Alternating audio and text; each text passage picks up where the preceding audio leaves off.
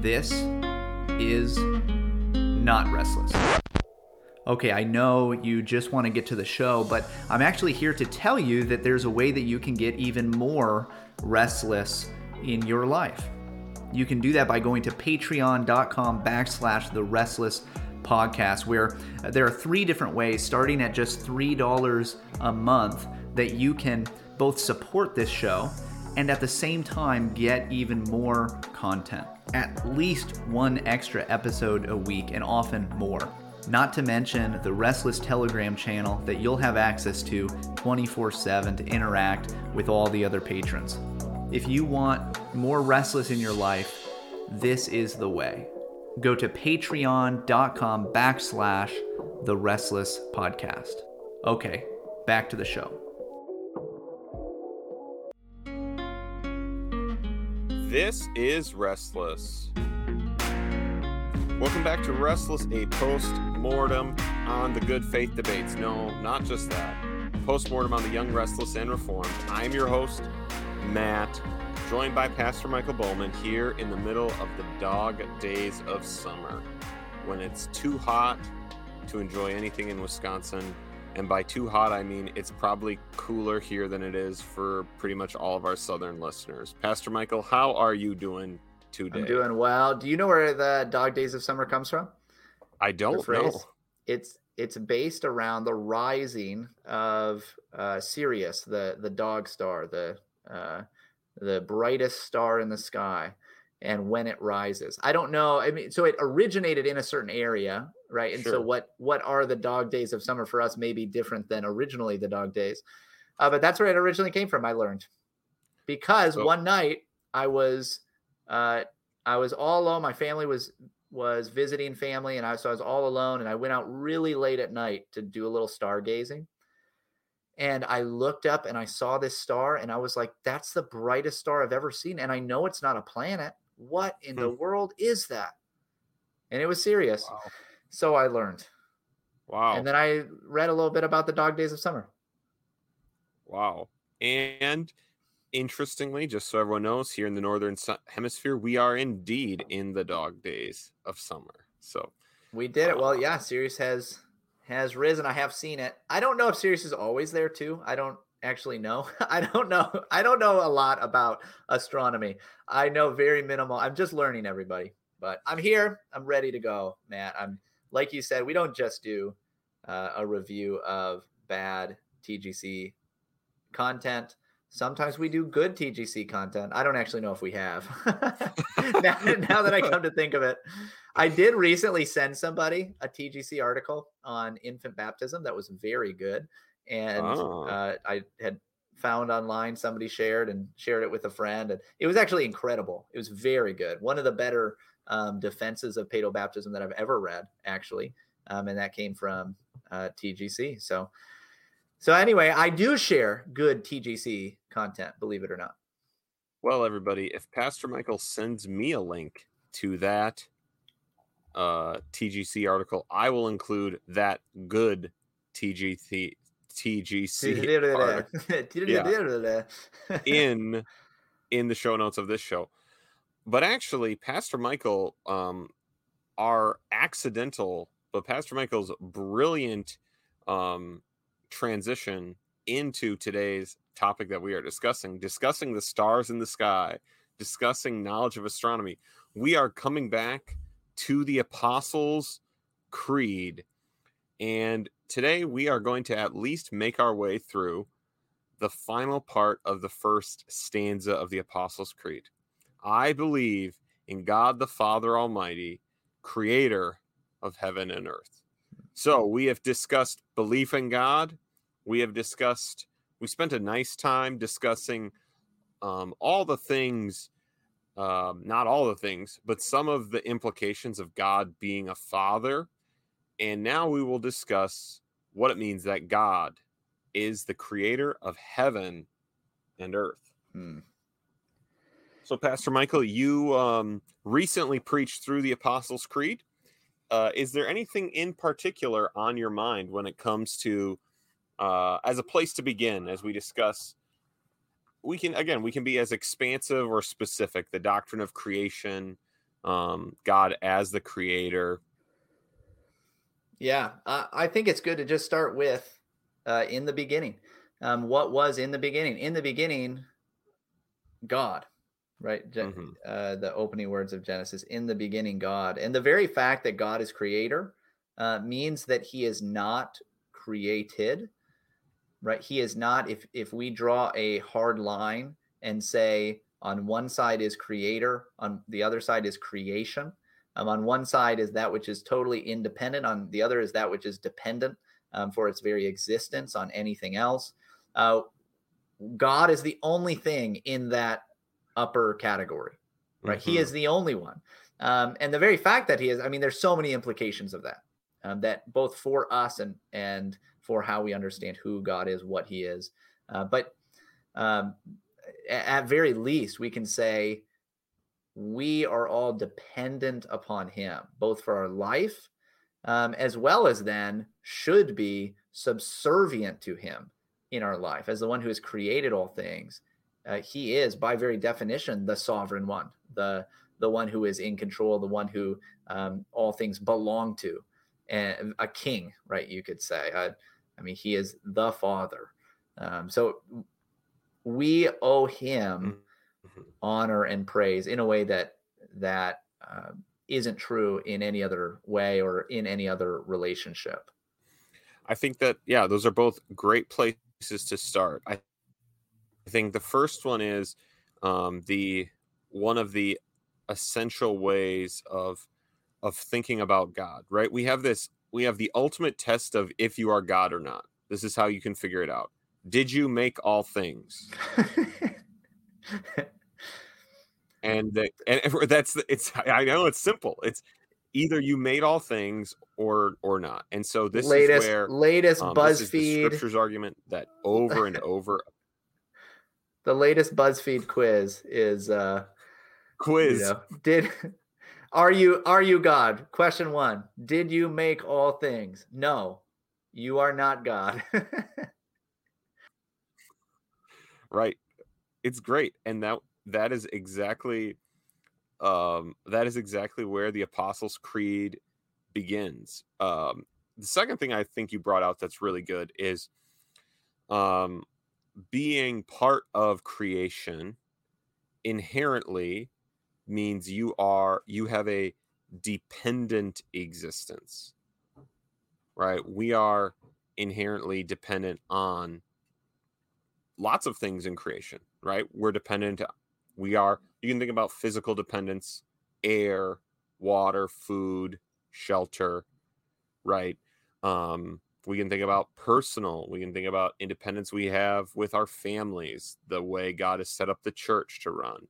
We are dependent um, in all these things. Um, and so I think that um yeah, I just think that that those are those are places to get and God is in the other category.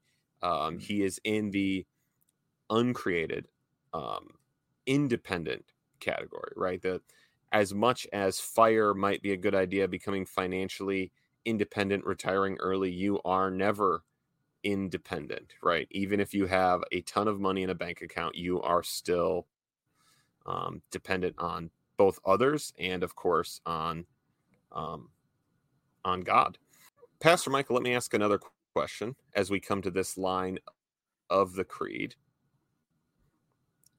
With where the doctrine of creation is located in the creed, does the creed mean to say that only God the Father is the creator of all things? That's a really Is good question. Leaving out the Spirit and Christ. Yeah, that's a really that's a really good question. Um, uh, it's not.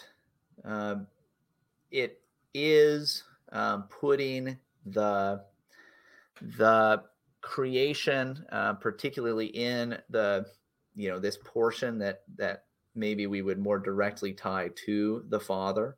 Um, but on a, a, theological level, obviously we we understand that um, all the acts of the Godhead um, are things that each person of the Godhead participates in, right? It's not as though there is God the Father over there and you know God the Son over there, and they don't you know sometimes they act independently uh, and um, they're kind of separated, but then sometimes they agree to do something together. No, a, a, they are they're one God.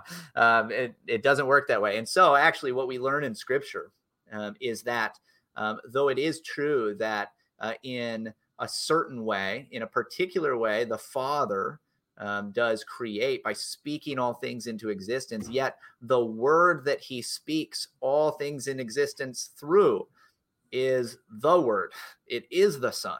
Um, the Son is the word of God through whom all things are made. This is John 1 1. Um, this is Colossians 1. Uh, and then on top of that, we have the work of the Spirit um, on uh, right in Genesis 1, right? And the Spirit of God was hovering over the face of the waters, Genesis 1 2. So what you have is you have all uh, persons of the Godhead at work in creation. Um, as the Father, you could say, uh, you know, speaks through the Son, and then the Spirit applies that work. He he is at work, kind of, you know, in a sense, on the ground, right, hovering over the waters. He he is the one that is applying those things which have been have been created. And so um, they, each person of the Godhead is at work in the work of creation. I think that's good. I think the I'll point out two things with this, and these are things that you could read a lot more on in a professor I have who wrote a book called Trinity, the Trinity an Introduction, Scott Swain. Scott Swain. Uh, a lot of tongue to, twisters today. Yeah, shout out to that RTS um, um, professor when we think of the works of the Trinity, of course, every single work of the Trinity, um, all the divine acts, creation, redemption, things only God can do, has to be attributed to the Father and to the Son and to the Holy Spirit. Why? Because if the Father, Son, and Spirit are equally God, they all must do the acts of the one divine God. Yes. Um, and so it is fascinating when you look throughout scripture, you see just what Michael said. You see the Father acting through the Son in the power of the Spirit, right? You see John pick up on the language that is found in Genesis 1 that we might say is a bit um it's a bit concealed, but John, as Pastor Michael pointed out, picks up on the language that in the beginning was the word and the word was with God. And right, God made all things through the word right? And we see in Genesis 1 the Spirit of God hovering over the waters. And we see that same terminology of Spirit hovering. We see it in the Exodus with the glory cloud. We see the Spirit descending on Christ, right? We, we see all of these actions, right? The revelation of Jesus at his baptism, as an example the Father, yeah. Son, and Spirit. And they all act because there is only one divine will, there's only mm-hmm. one power, there's only one agency Yes. And we might say that they are, I think that there are different modes of acting, right? That, yeah. But because of the persons, they, we describe how they create differently. But yeah. there is one God, so there's only one agency, right? So there aren't three creators, there aren't that's three right. creation acts. It's there's so one. important. Man, and that's so good. And uh, you know, Abraham Kuyper um, at one point expresses that you know the way that we speak of the distinction in the different persons of the Godhead um, in in their work. And again, as Matt's saying, this is not to distinguish them to such an extent that we say that none of you know they're totally separated, that we have three different gods at work that are just working together um, on a team or something. No, there's one God. But if we are to distinguish them, um, he says that you know we should think of the Father as the author of all things, the Son as the mediator of all things, and the Spirit as the perfecter of all things. Mm. Right? So author, mediator, perfecter. I think that's really helpful. And you see that play out. You see it play out in creation, like we said. You see it play out in redemption. Um, that this kind of author, mediator, perfecter um, kind of idea. And you don't like with anything when we're talking about the Trinity, you don't want to take that so far that you say these things are radically distinct from one another, uh, but it does help you see some of those works uh, in the scriptures um, that that you might not otherwise see, um, where each part of the Godhead is, is at work. Yeah. And I think again, and so then the the other question then begins, then why does most of Christian theology following the Apostles' Creed generally attribute creation to the Father? And I think it's what Michael is getting at that we can look at the different acts of God and how each member of the Trinity, each mode of God, um, each person of God of acting, how they shine forth in a particular thing.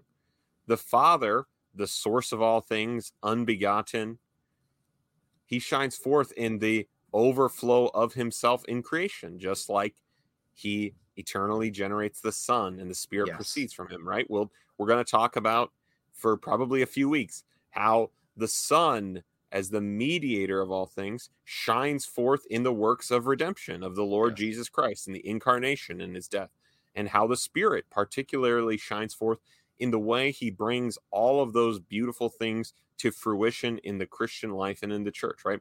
And so this is why um, we we it's good. It's good to say that I believe in God the Father Almighty, Maker of heaven and earth.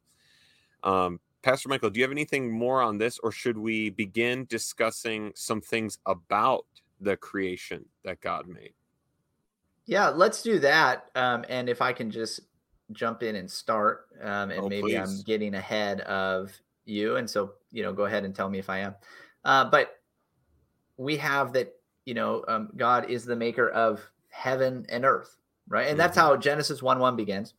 In the beginning, God uh, we're drawing that line. Okay, in the beginning, God, uh, He's on top, but He made the heavens and the earth, um, which means everything, right? So, uh, you know, everything uh, that has been made was made uh, by God, and everything that was made, you know, was made through through Christ. Um, again, to look at John one one, which it's it's good. I think I actually did this on Sunday for a very different reason than talking about creation.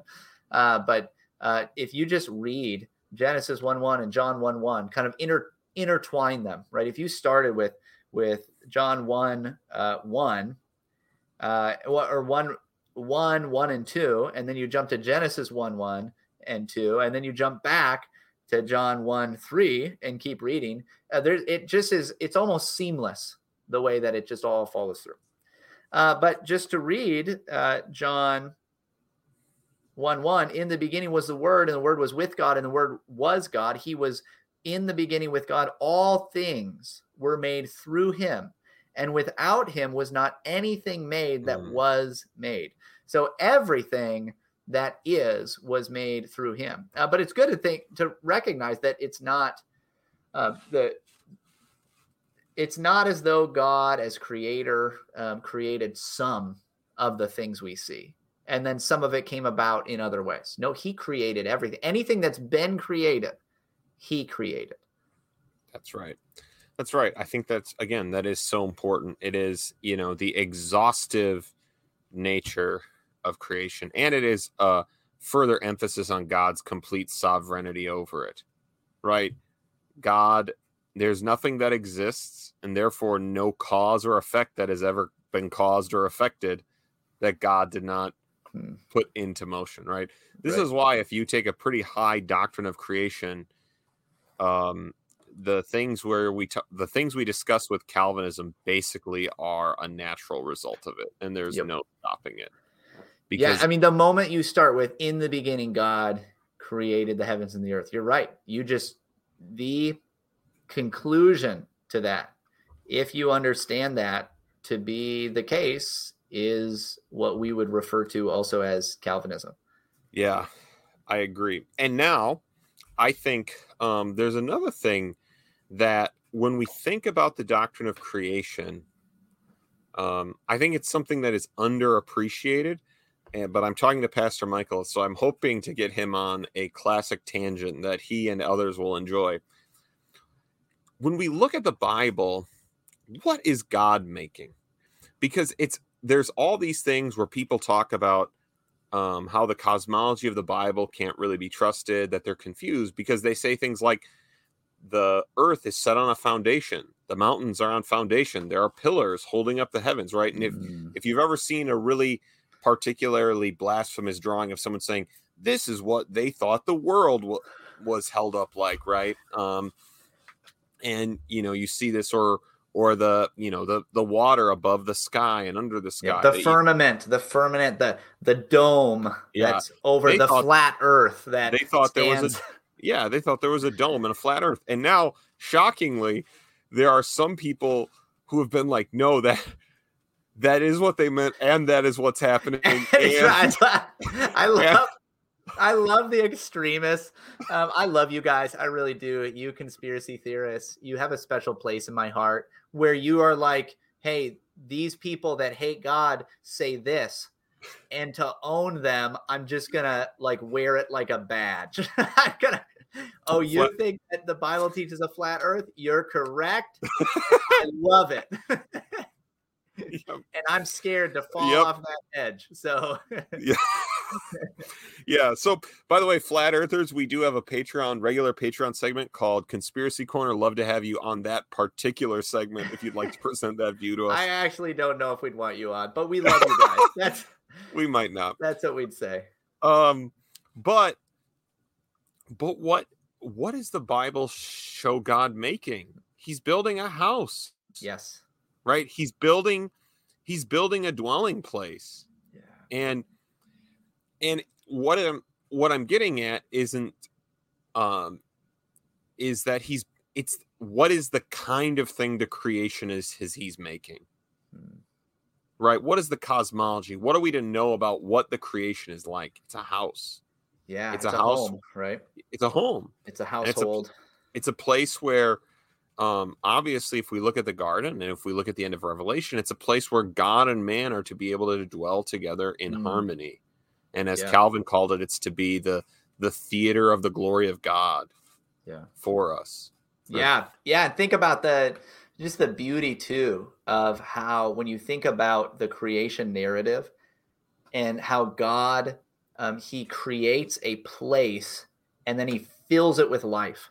Right? Think about just that beautiful household imagery of having a space uh, like just like you or me, right? We buy a house or we build a house and then we fill it with life, right? We fill it with children, we fill it uh, with a we get a spouse and we fill it with children like that is a that is um, what we see god making from the beginning and it's not just any house right i mean it it is also it is a temple as you're saying this is a place where god and man meet together and so in that Mhm. way too it's a, it's a, creation is a temple um, in which uh, you have a place where man, as he is created from the dust of the earth, but also having the breath of life, the Spirit of God breathed into him, can then meet with and walk with God. That's just a beautiful and incredible thing. we live in a world um, we live in a fairly closed mind age and what many of us think is well if if i can tell you how something works right i can tell you why. We think that, that we think that the mechanical the like the mechanics of a cell right? We look under a what we see under a microscope is what's most important to know about anything. And that is not the case right? Um, there are very important insights gotten from what things are that i have trillions of cells in my body. But that doesn't tell you why. Mm, doesn't tell you why the world is the way it is. Yeah. um and i really think again i think this is this is what the doctrine of creation is um is really upholding. It gives us the why. It gives us what kind of world is this? Is it what should i expect to find in the world? What Hmm. what is the purpose of the world um perhaps perhaps this is um i grew up in a good evangelical uh setting and wanted to uphold the doctrine of creation very little time was spent on the why of creation Yeah. the cosmology of creation the why of why i was made the way i was made Mhm. do you know what a lot of time was spent on pastor michael Finding finding answers in Genesis.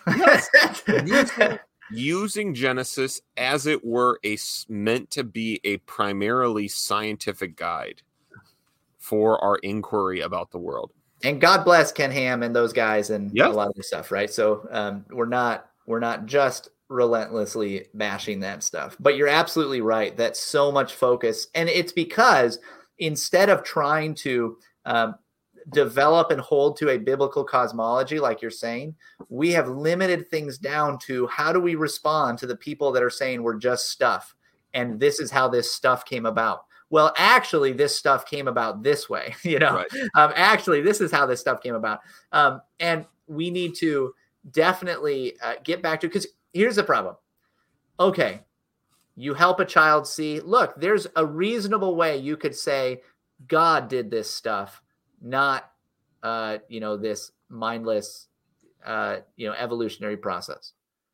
You still haven't given that child much of a direction as for what they were made for, like you're saying, why they were made, the the purpose of all things. Now you can um, you you can do that alongside of it, but a lot of what a lot of people have received is here's an argument for why like for for how stuff got to be what it is but it's just stuff still you haven't dealt with the higher purpose to all things which is what really cosmology is all about right and this is let me give the credit to our hardcore creationist friends i right we we might say the the battle that is often fought over because I do do not believe Genesis was written as primarily a scientific text. Right.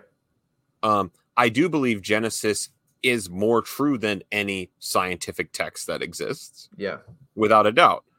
I would rather believe in right um the monsters of Genesis than, you know, whatever is written in the in latest uh, textbooks, right?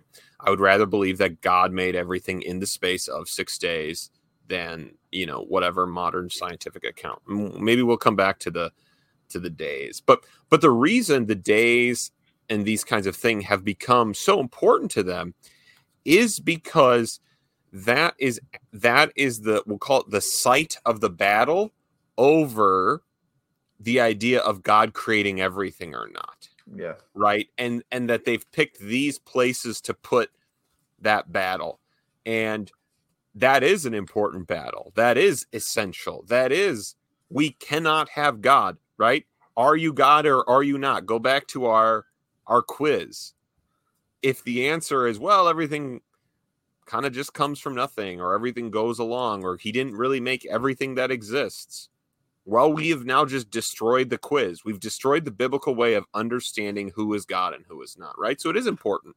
Um, but as we as we seek to understand creation, it's it has to go beyond there um, because the the primary thing um, the the Bible cares about is what kind of thing God is making. It knows you can't conceive of how He made it. It already it gets that. It knows that, and it cares what your purpose is. It cares that you accept and embody what it means to be a creation and the sovereignty and unlimited power and glory of your creator over the specific mechanics. And so I think that this is a place where we we I'm trying to make friends of, of two groups of people. I'm trying to make friends with the people who believe in uh, the need for a, affirming six day creationism. I am one of the people who believe in a six day creation. And I'm trying to make, I'm trying to help them understand and be friends with the people who say maybe that isn't the ultimate test of if you believe the biblical account of hmm. creation or not. Yeah.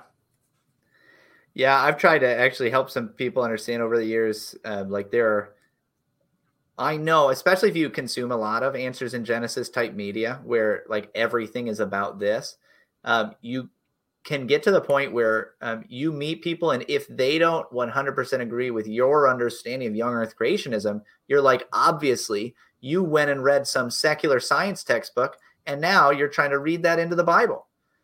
The problem is, I know plenty of guys who are rock ribbed conservative types, right? Like biblical inerrancy. Like I believe everything the Bible teaches, like to a T, and will defend it in front of the most hostile audiences that are not young earth creationists because they don't believe that's what the Bible is saying. And that's like that's a very different thing. They're like, I was reading the Bible, and because of this in the Bible, I don't think that I can hold that position completely, or at least not super firmly. Um, I think they're wrong, but I do like I get it, um, I, and we do want um, those two groups to uh, say, "Hey, we can come together on this." Right? We we still hold to a biblical doctrine of creation that God created all things, that He made heaven and earth. Um, we we can agree on the purposes for why things were made, even if we can't necessarily agree on the timeline. Again, the example that I always give people is that uh, Saint Augustine held to instantaneous creation. Yep. Um, now, I do think it's important to note the Westminster Divines thought he was wrong about that, and the people who held that view um, which is why they have the line in the space of six days that they were they were rejecting this kind of view. But right, Saint Augustine didn't hold that because of Charles Darwinian theory. Like that right. wasn't his interest, right? He had a he had a very he had a different specific interest in it. Um, so I think that we need to I think we when we this is why how do I know if the person in front of me trying to hold a different view of Genesis or whatever. How do I know if what they're doing is really problematic? You need to know the motivation and the worldview and these things behind it. Hmm. Because mm.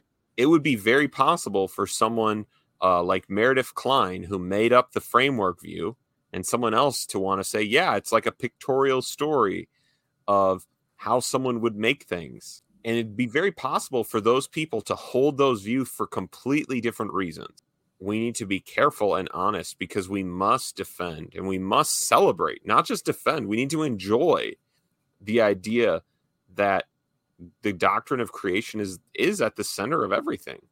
But unlike some of the materials I consumed growing up, perhaps the not belief in six day creationism is not the source of all racism, pornography, um, degradation in Western society today. Right and I don't I don't have a problem that saying that probably a lot of it is a denial of the authority of scripture. Yeah. But I don't think it's everything. But I and the reason I make that point isn't to pick on six day creationists because they again, this is the battle they've picked because they are right. These things do have to do with the doctrine of creation. Yeah. If God made all men, there is not space for racism. There's not space for biological or, you know, these other things, right? If God made men and women and sexuality for something, there is not a place for pornography. There is a there is a completely right instinct here.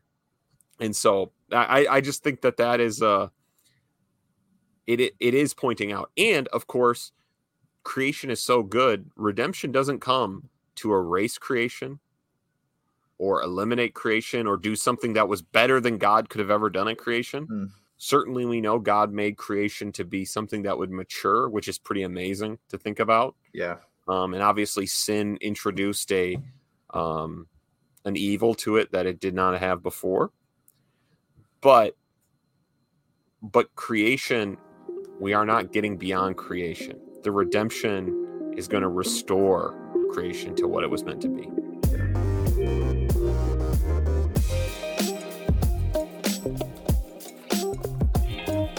Pastor Michael, thanks for talking to me about the creator and the creation for a little while today.